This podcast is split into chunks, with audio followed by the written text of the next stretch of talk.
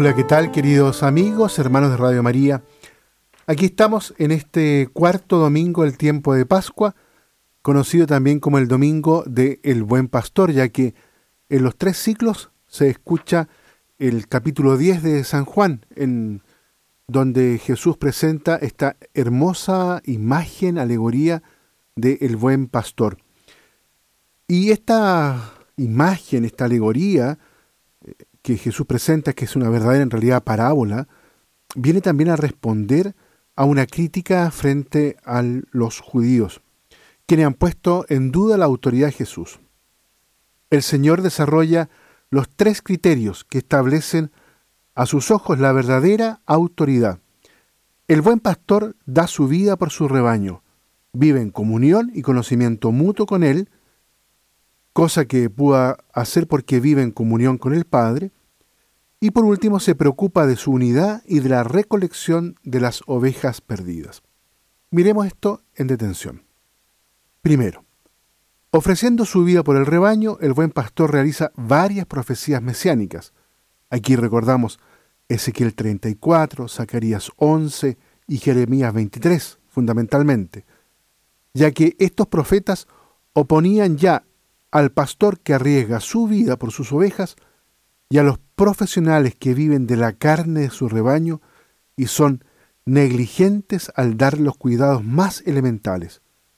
Cristo no se contenta con procurar al rebaño cuidados exteriores.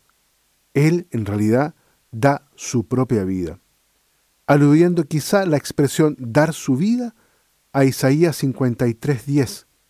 Él ofrece su vida en expiación. El tema del buen pastor se encontraría así anclado por el del siervo paciente. Segundo, el tema del conocimiento mutuo se encuentra ya en el Antiguo Testamento, donde da cuenta de las preocupaciones de Dios por apacentar él mismo a sus ovejas.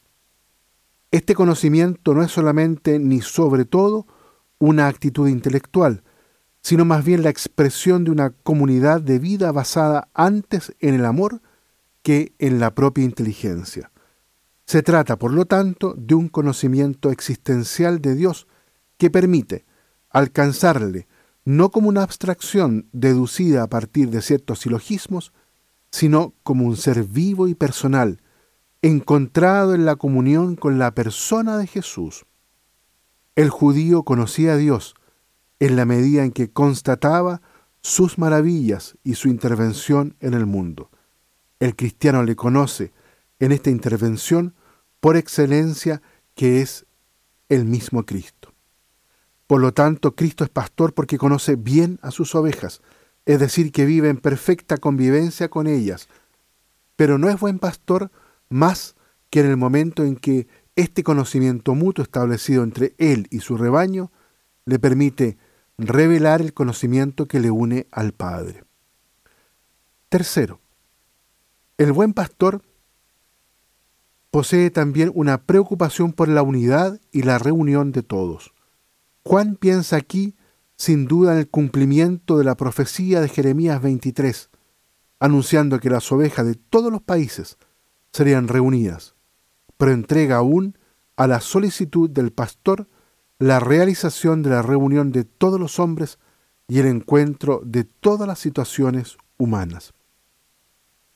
Y por último, todos estos diferentes temas presentan a Dios y a Cristo como buen pastor.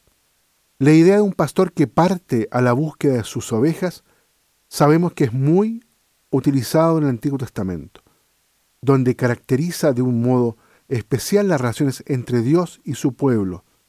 No es nunca la oveja la que parte a la búsqueda del pastor, sino a la inversa. En otros términos, incluso aunque la religión de la fe parece una búsqueda de Dios, no es en realidad más que una iniciativa divina, es decir, una auténtica revelación.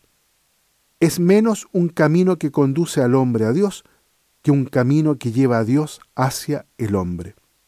Jesús es el buen pastor porque ha sido enviado por Dios a la búsqueda de los hombres.